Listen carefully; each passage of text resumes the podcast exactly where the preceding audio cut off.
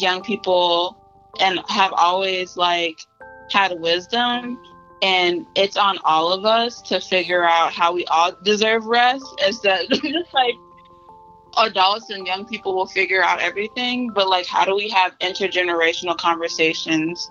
Um so we all so we all can have rest. Welcome to our podcast series resistance in color we explore resistance as the way that we fight the challenges, structures that negatively affect spheres of our mental, social, and physical health. We hear from a host of BIPOC voices of community members featuring activists, healers, organizers, students. We will engage in how we resist, find solidarity, and gain insight on how to cope within our own bodies. The series features stories of incredible resilience focused on the healing of both individuals and communities as an active form of resistance. This podcast series has been made possible by the Fund for Safe Communities grant of the Minneapolis Foundation to NAMI Minnesota's Multicultural Youth Advisory Board. Welcome and thank you for listening. Welcome to this week's episode of Resistance in Color. Today, our guest is Ayan, a community member, a graduate student, an independent organizer. She made and put together self care bags during the summer of 2020 using her following on social media and continues to do organizing work. Ayan, thank you for joining us. Thank you. um, and so, one of one of the first things we like to hear from our guests, because I guess this is a podcast called Resistance in Color, what does that sound, when, when you hear that, what does that mean? What does that sound like to you? Um, I feel like just to be a person of color is already resistance sometimes. So that's like where my mind naturally goes. Right. Yeah. Also, it's cool that NAMI's doing this because, yeah, hey, cool, cool. Surviving and thriving in color is already resistance. I like it. Um, tell us a little bit about what your journey of resistance has looked like and how it looked like. I guess you can talk about it in different facets. You can talk about what it looked like before, what it looked like in 2020, um, so, and you can feel free to mention some of the highlights and lowlights. I guess the challenging observations um, from your journey of resistance. Um, I think that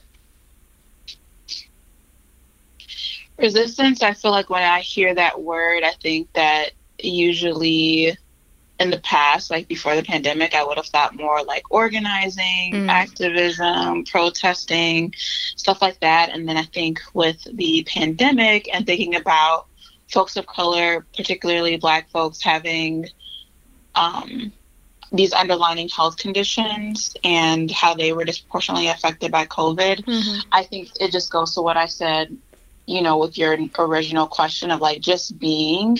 I think I've downplayed how hard that's been mm-hmm. and like how that's already resisting. And so I think in the past, I used to think that resisting was all these different projects and things that I was working on and doing. Yeah. And now I'm just like resistance is that I got out of bed. yes. so I think that, and I feel like a, maybe a lot of people can relate to that because it's just been a year. Mm-hmm. Um, so that's, I think that's where I'm at right now after doing some reflections on how I'm moving and thinking through things after and still during COVID. For sure. For sure. I think I, I, I thank you for, I guess, sharing that because I I have similar thoughts too. When we think about resistance, we think about action. You know, we think about um, something. It doesn't feel like it can be passive, and I think there's a lot of ways we can resist while being on our phones, or while being in community with our family, or while taking some self care time for ourselves. So, here, here to the different ways that we are learning, um, and people of color have been learning to resist within their bodies. Um, last year was a big year, and I guess looking back at the observations and from the protest and organizing that was last year. Tell me a little bit about how you first kind of came into the space of actually maybe share with our listeners how you came into the space of this is what I'm going to do. I'm going to make this Google form and I'm going to say if black people you need resourcing um, I got you. Tell tell us a little bit about where that came from and how you decided to make that decision. Mm-hmm. So I really like that. I've never used this term to describe me, but I like it of like an independent organizer. I think that um, I'm I'm in graduate school, so I'm not as connected as I used to be to like different things because yes. I'm in a transition in my life. But um, what happened was I just knew that I could not go out there for George Floyd. Yeah. Um, any organizing that was taking place on the ground. And I think that there was multiple different reasons. I feel like one, it was just because I think in my subconscious when mm-hmm. I was protesting around Philando Castile. Yes. What happened to Philando Castile? I think subconsciously I knew that was probably the protesting I was gonna retire after that because a lot of stuff went down in my personal and professional life after that and mm. my mental health life. Yes. And so I subconsciously I think knew that, but then with this year, consciously I was able to connect the dots that like I can't go out there. Yes. Um, for my own like uh, mental health and my own history of things that I feel brave to do and organizing things that I don't feel brave to do and organizing anymore. And then also the COVID aspect of it. You know, everyone's on a different level of spectrum around their comfort levels mm-hmm. and you know, boundaries and stuff like that. So at the time, I think my anxiety around COVID was a lot high. And mm-hmm. so I also just didn't see myself doing it. But even though I'm saying all that, yeah. I still was feeling guilty. I still was contemplating, am I going to go out there? Mm-hmm. And so I thought, man, if I do get COVID, it would be really nice to like have supplies on deck because mm-hmm. I'm by myself. Yes. And um, and I, I had a friend that did get it and like their mom gave them dropped them a whole lot of their apartment gave them a whole lot of things and was really there for them so i knew that i would have family that would like you know, help me and figure it out because my sister got COVID, and so I saw how we organically, you know, stepped up for yes, yes, for her. Yes. But I just was like, in case that maybe my folks have work or like, you know, I'm by myself with my own anxiety, like mm-hmm. it'd be so nice to like have a bag like next to my bed if I like could not get up. Yeah. What would be in the bag? And so I was asking people who had gotten COVID what helped for them. I was talking to other people. I was, yeah, just trying to gather what that information was. And it also helped with my own anxiety. And then I thought for the people who are going out there, if there are going to be spikes in COVID, what if, you know, there was these, these like packages that they could just have?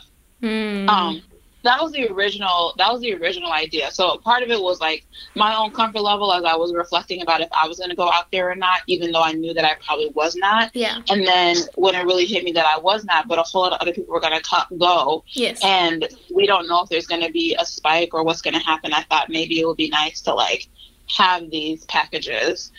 Um yeah and that, that was the original idea. Hmm. mm-hmm.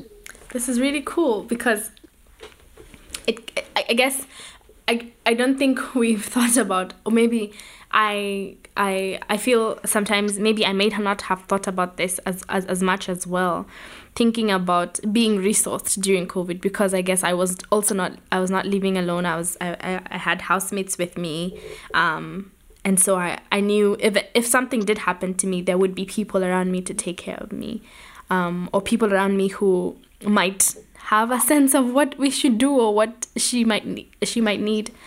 Um, but it's interesting to think about resourcing around um, what would people want for comfort if they're you know they're by themselves. And this is how we resource one another as well.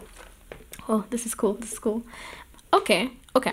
Share with us then what the process of finding things? Um, were they based on donations? Uh, did you go out and buy things in a wholesale or asked for wholesale um, and things to put in people's bags? How did you decide what went in a bag? What what kind of res- um, resources did you tap into to make this happen? Mm-hmm. Um, yeah, so even though I live by myself, I do have a roommate. It was just that my roommate was staying somewhere else during this time. So sometimes my roommate once in a while would like come through. Um, and I think what I mean, it just was organic because I feel like people people it started with me where people were asking like are you okay do you need what do you need not just around covid but around like black mental health mm. around how you're processing isolation or processing just the array of human feelings that are coming up with the intersection of like the global pandemic um, the racial uprising mm mental health and other things that were going on kind of more in my personal life. Yeah. And so, and I was either saying like, I'm fine, I don't know, I'm tapped out, or I'm, you know, doing escapism like Netflix, you know. yes. But then I think, I think there was a moment where it just finally clicked for me that I didn't need to downplay and that like what would happen if I was trying to experiment with my friends of asking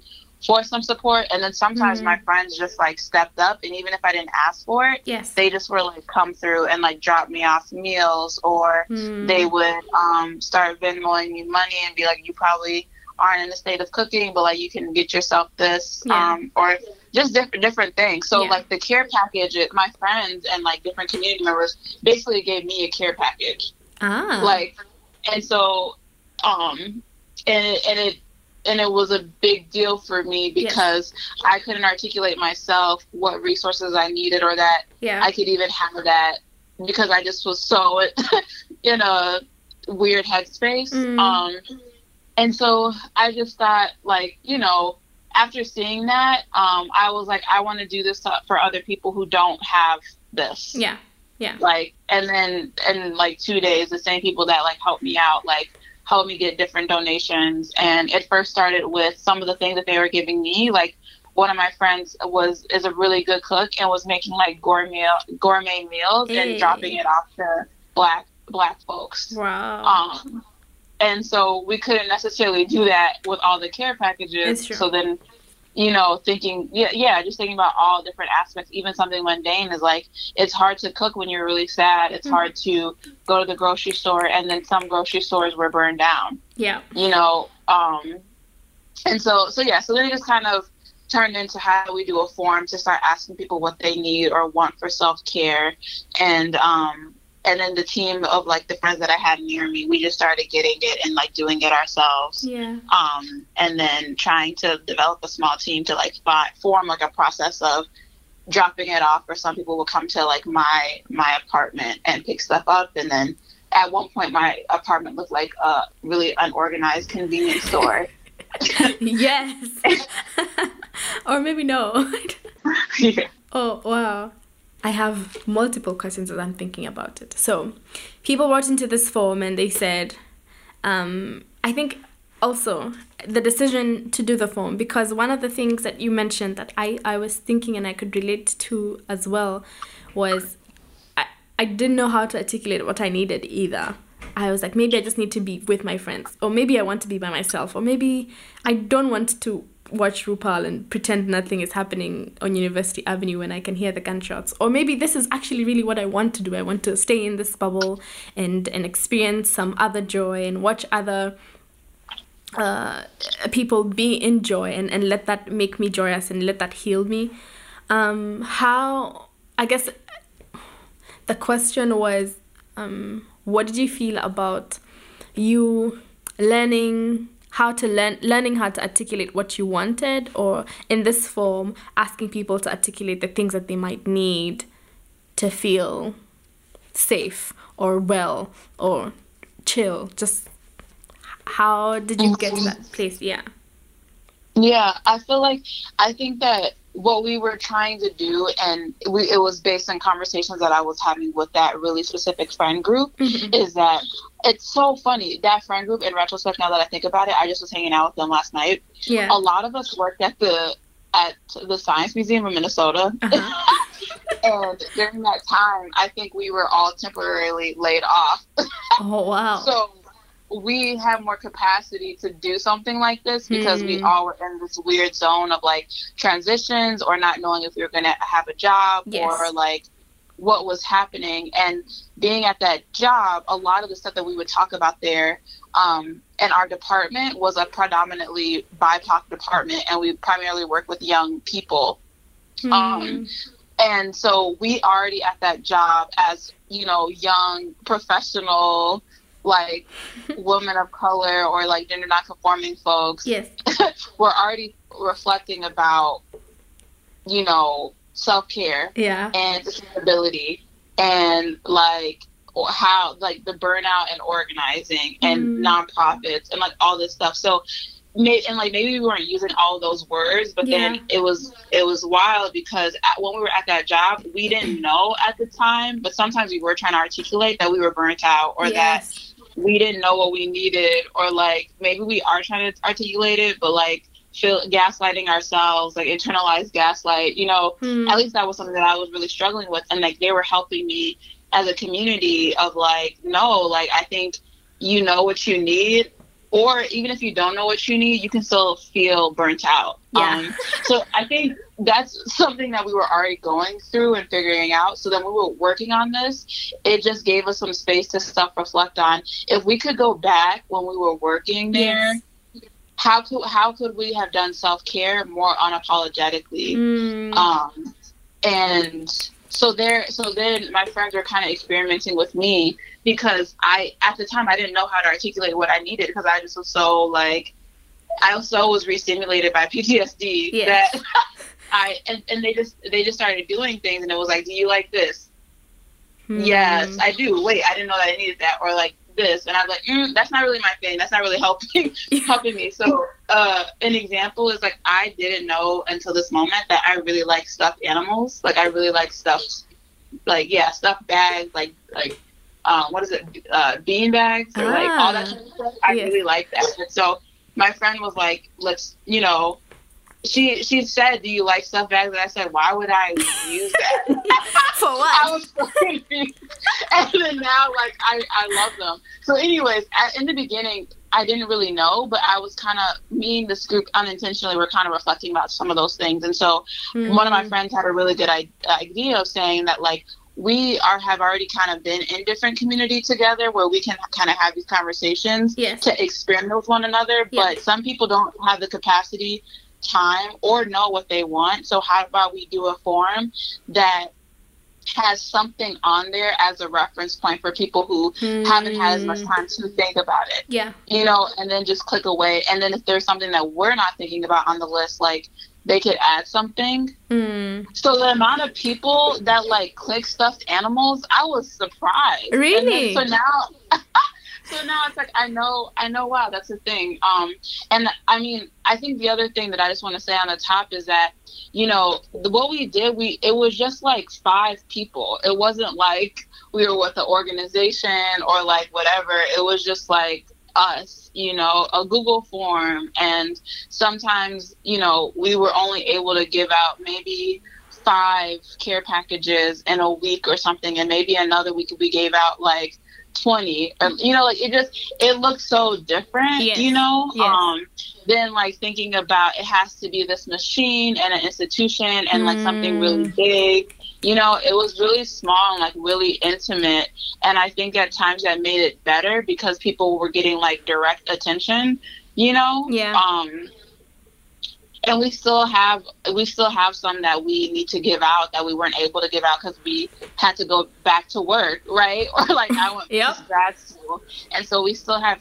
So for most of the year, I still had care packages in my apartment that right. didn't go anywhere yet, yes. and I still have them now that I'm trying to figure out how to give out this summer. Hmm.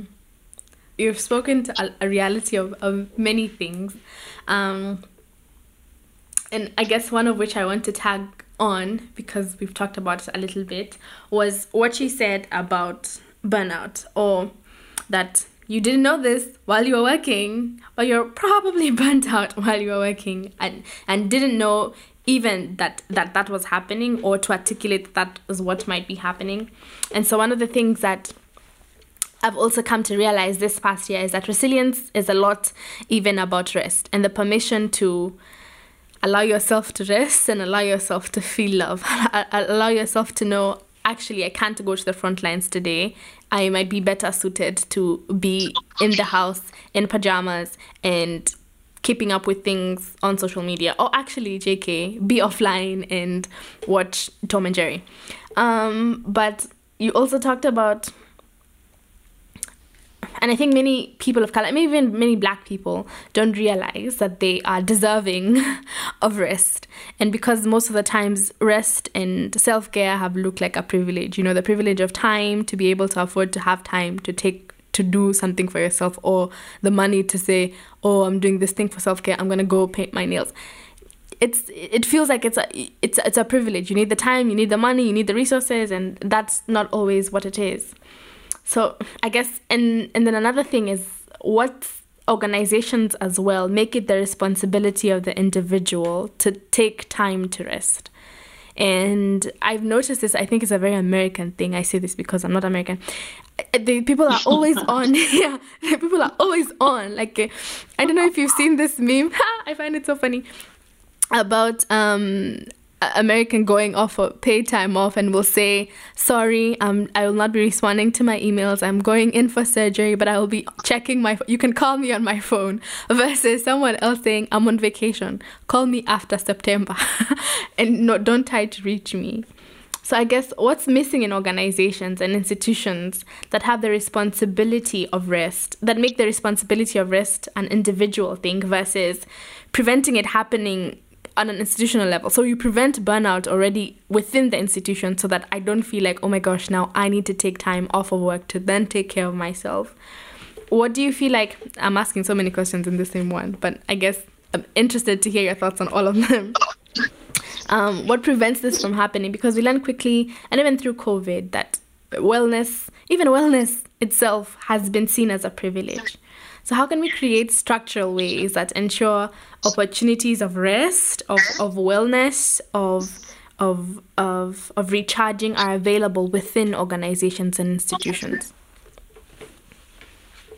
a big question. Wow, Many I'm just questions. like I'm like, you know, well, I'll okay, I'm gonna I'm gonna go first talking about rest. Okay. And self care. Okay. Is that um self when when so my little brother has a disability and it's something that I often don't really talk about. Okay. Um and so but I'll just kind of reference it a little bit here. Mm-hmm. I think it's like super important to remember the context of like some of the words that we're using. So like mm-hmm. mutual aid came up a lot and this year as yeah. like a newer thing or whatever. But it was interesting because like mutual aid has been something that a lot of you know marginalized groups have used, such as disability communities. Yes. You know, um, or like queer communities because organizations.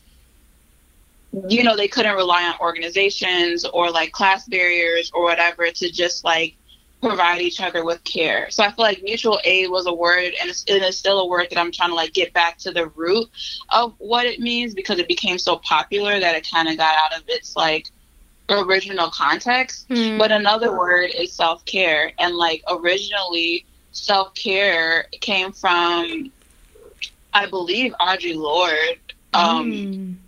and but it was it was a queer black woman, yes. and they had breast cancer so it's interesting that when we talk about self care, like we forget that the person who even created that famous quote, like self care is not self indulgence, but self preservation, was a breast cancer like survivor and also like was navigating that at the time. Yeah. So I'm I'm saying that because I think like and again I'm trying to get back to like learning more about the the person that made that made the term self care popular. Yes. Because now self care is related to some of the stuff that you said earlier.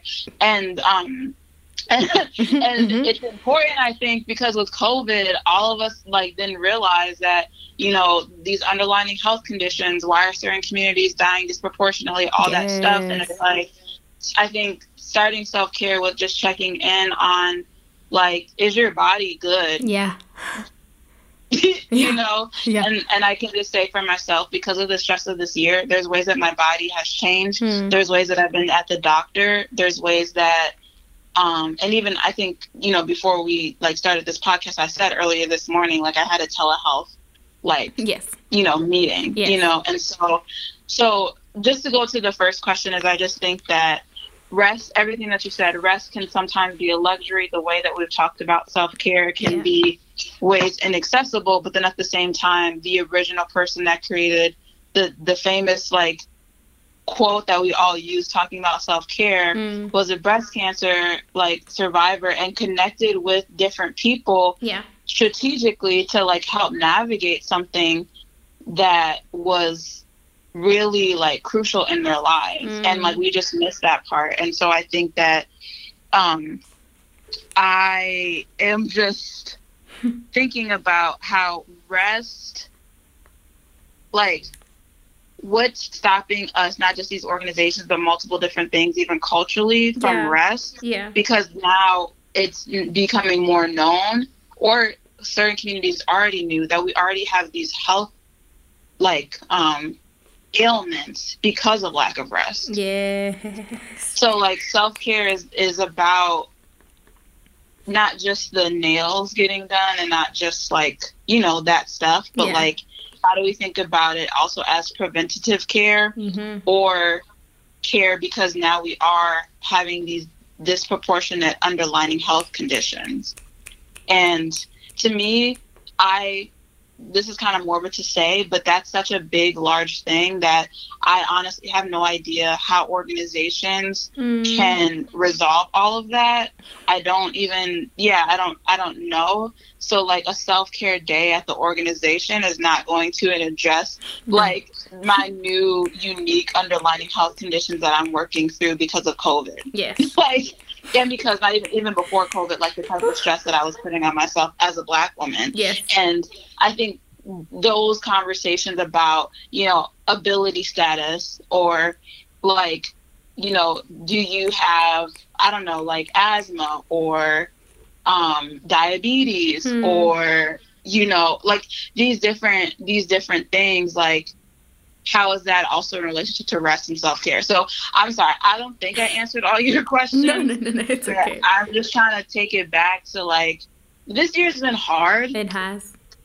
And it just showcased already how hard our everyday lives were. Mm and how that impacted our bodies. Mm. So I don't have the answer in terms of how an individual or an organization solves all that, but it has just made me myself and for people around me, I want to resource people. Like I need to be resourced because my body is being affected by everything. And yeah. like if I am resourced, how am I checking up on people that I do love yes. on their bodies? Yes. Because it's no joke. Like it's just no joke.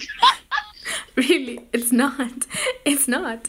And i am still interested in, really interested in public health. And one of the things i think people misunderstand with health it's not just the absence of disease. It's not just that i don't have covid that makes me healthy. It's the fact that um, well i'm constantly triggered because when i look at the tv people who look like me are being killed. Or i live um, on this particular street and where I live, there isn't a grocery store that can offer me fresh food and vegetables that allow me to eat healthy. So I'm just going to indulge in this greasy food until I decide otherwise. It's and that has longer term consequences for me, like you're saying. Then we see chronic diseases um, appearing in specific communities for because they're prevalent here because the situations around them haven't been changed. Like there are thing underlying things that then make them or just set them up to be unhealthy or to have chronic diseases or to have triggers or to have mental health difficulties. And and i think sometimes we don't think about health in that in that facet. And health is a lot more than just disease i guess. Yeah. Um well um i want to bring it back to the quote that you you use for Audre Lorde, and for the listeners that might not know this, the full quote um, is Caring for myself is not self indulgence, it is self preservation, and that is an act of political warfare. And I want to bring this back to the beginning when you talked about uh, the decision and knowing that organizing on the street was not going to be you. Um, this was not what also going to be your act of resistance. Um, and then two, talking about the cost of resisting, the cost of the actual um, um, organizing and being on the ground, um, emotionally, um, because you are doing hard work, organizing. Um, you are doing hard work, telling other people to care for this thing that is so close to you, that is so real to you, that is so real to other people that look like you, and you're trying to convince other people to care about it and to do something about it. The cost as well of the time to organize, even the time, like you said, um, that you were able to do some of the things that you did in the summer because you weren't employed and because you had that time to then think about resourcing other people. And that in itself going back to all this um, caring for yourself, knowing what to articulate, knowing when to step back, knowing what things to put off from the to do list. That is also not self, and that is too part of political warfare. And I think that is something that's so profound for listeners who um, might be overwhelmed and also like emotionally tired of um, seeing and constantly being triggered and feeling like they're constantly fight, fighting to be seen and to be to be valid, to be humanized, to be loved. Um, I don't even know if I have a question in here. I just was reflecting and some of what you had said, um, and thinking about the cost of organizing and realizing that self care too is an act of political warfare. That people, if you need validation to know that self care is um, self preservation is an act of political warfare. And that in itself, too, is resistance. One of the other things that uh, have come out from this period is we've seen lots of statistics, lots of numbers about, you know, the state of mental health this past year has been worsening. Um, and something interesting that you said too, um, some of the things that were some of the language like mutual aid that you said has been used in marginalized for a long marginalized communities for a long time. Um, mental health has been used in marginalized communities for a long time.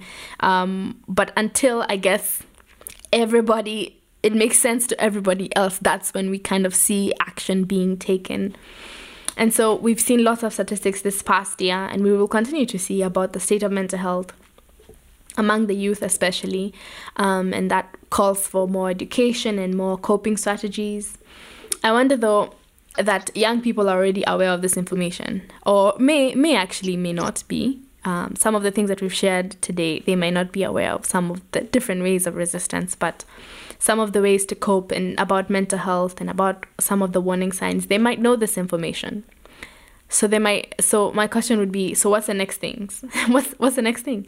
What can organizations do outside of, or even maybe even us as we as as as we're thinking about resourcing other people about their mental health, outside of education and awareness that you feel would be would be helpful to youth who are at the forefront of organizing or who are representing or who are receiving the back end of backlash because of their identities or because of their existence um, from police or from older folks who are like, why are you going to protest? Why are you organizing? Stay at home, be safe, you know, uh, and putting themselves in danger. What kind of the, what can can we do outside of education and awareness to protect um, and to allow the youth to protect their mental health?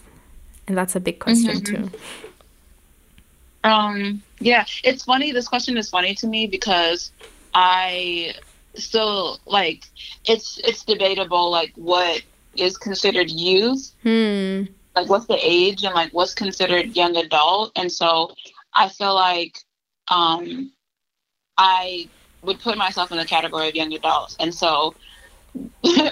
I so I don't I no longer I don't feel yet like I'm the adult talking to youth. I feel like I'm still I'm like a couple years older than them. Yeah. But I just I just um started working, and so now it's like, oh, like you're an adult, an adult. and I am still a young adult, and so I so and some of these conversations I was having with some youth because like i said at my previous job i was working with young people mm-hmm. people in high school and at the time we were all laid off but you know sometimes i would still check on them or like other people through doing the the care package that i interacted with went through protesting or like through other moments in my life yeah and i mean i think that young people are very smart and i think that young people already know Yeah. that a lot of this stuff doesn't make sense, which is Mhm. why you're like, I'm just going to like go out there and protest and not wait for an organization or institution to validate what I'm doing because they haven't been accountable. Yes. So I think I think that I feel like young people are like duh because I'm also like duh. Duh. So yeah. I think, but so so I just I'm I'm trying to get better at like people. I think so. The takeaway I think because I'm being silly is just that to really honor the wisdom that young people already have, Mm, um, instead of claiming young people as naive yes. and and and to really and to really sit with them and hear their perspectives to honor their perspectives and the wisdom that they already have and the reason why i am thinking about this a lot is because someone told me about this term called young adult oppression hmm and I never heard of that term besides this year. And it's been really helpful to think through some of my experiences where, Mm, there, in one instance, you know, adults tell young people, you can, you have, you're going to change the world. Y'all are going to solve climate change. Like, young people, you know, like that, those like Yes. cheesy phrases. you are the and leaders of tomorrow. Right, stuff like that. But then also at the same time, it's like, well, you're young, so you don't know what you're talking about. So which one is it? Which- like, it's really, it's confusing, right? Like, Yeah, which one is, is. it?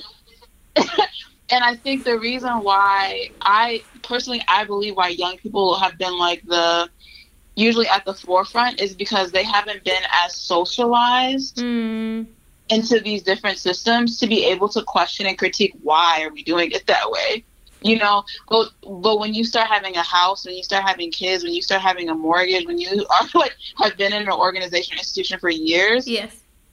it's it's harder to be still connected to that voice because Mhm. you're more bought into it because of you know you have to adult versus if you don't got no job Yes. you know you don't have certain bills a certain type of way Yeah. and you can you're closer to like asking all these questions of like well why do you need why are we still going to have a jury if we saw the video Yeah. like uh-huh. why is this still happening after Jamar Clark, Marcus Golden, Philando Castile? Like I feel like that. So Hmm. I so I don't feel like I need to tell youth anything. I think it's like why like I think it's at a point of like you need to explain to youth why are we still doing this because they already have seen how we've let them down in these Mm, institutions, these organizations, and how can like we get connected to them and have like intergenerational conversations of like how do we change this and how do we have accountability? Yeah. Because I think it's messed up to put that on only young people to solve climate change or whatever Yeah. because that's just too much pressure. They also need to rest Yes. and and they're the ones who might be getting you know arrested because they had the bravery to do what they did even though they were getting shit on for that Yes. you know, so it's just like, but then in a couple of years, those young people, they really changed stuff in Minneapolis. You know, just like, it's just like, I don't understand. But that's how it is, you know, like that's how it goes. So I just, I feel like organizations like check up on young people, honor that, and young people, I feel like have the right to be angry, Mm, have the right to be confused because this is their rite of passage is COVID. Can you imagine? I can't imagine graduating from college or being in high school. I had like a virtual prom that I did with like some young people, and it was like, I just I I didn't really care for prom, but it made me feel so bad that they were missing that yes. Even Yes. though we try to like do like some virtual thing. And so I think it's just like really check up on them because duh, there's gonna be mental health. like, Exactly. yeah, like I don't know. um, but yeah, and like and the other thing is that I think for me, I've just been reflecting about like I'm in graduate school now. Like I wasn't out there. Like I'm very much more in a middle class like state, and Yes. so I think that um, I I personally I feel like I'm also able to do some of the things, have these conversations because I'm starting to become more of that adult that I'm saying that has bills Hmm. and stuff. Yeah. And I noticed that I'm also then also like not willing to take certain types of risk anymore. And so some of the stuff that I'm doing, I personally don't think it's as radical as what I was doing when I was younger because I didn't have to go through the same type of consequences. Right. Um, so I think also being honest, like as adults, of thinking about like just because we're changing things, that doesn't mean that we're changing power. And like, are you wow? Like, are you? And just being honest about that. Like, no, like at this point, there's just so much that's happened this year that I don't have judgment about anymore. It's just like, are you still like endorsing the status quo? Are you challenging the mm. status quo? Mm. And if mm-hmm. we're not, if young people are not seeing adults challenge the status quo, like how do you explain that to them yeah when they're gonna then have feelings about it because their graduation was covid-19 yes so like and trump like and, and correction and like george floyd like yes. so um and and i think yeah so i'm just going on a rant but um I, I so I'm not going to end this podcast saying young people are going to change the world because I'm so tired personally of hearing that. Yes. But I will say that young people and have always like had wisdom and it's on all of us to figure out how we all deserve rest. Yeah. just like adults and young people will figure out everything, but like how do we have intergenerational conversations? Mm. Um so we all so we all can have rest you know especially um, conversations that don't minimize the experience i feel like it, it, it, it's easy for older adults to tell to young adults, you know, minimizing the grief and the loss. Even of some of the moments you're talking about about prom, they'd be like, "Oh, it's just prom. You have other things to look forward to in life," but not right. minimizing that those are big losses and yeah, moments too. Yeah, and just so I don't get, I'm a Libra, and just so I don't get dragged, is that like I think I think also I say intergenerational to because this this experience has also made me have certain conversations with elders or like mm-hmm. older people about what were they doing as young people mm. and how it mm-hmm. traumatized them which is why they don't talk about it mm. but sometimes i make the assumption i was like dang like what was you doing about climate change like what was like, what were you doing about these things like what the heck yes. and then this moment because everyone's just been, you know, reflecting a lot. It's like, oh, if I went through that, I would be traumatized too. And mm. like even with myself, like just stuff, certain stuff that I was doing at 18. Yeah. If you're not, if you're not a certain type of person in my life, I wouldn't share that with you. Exactly.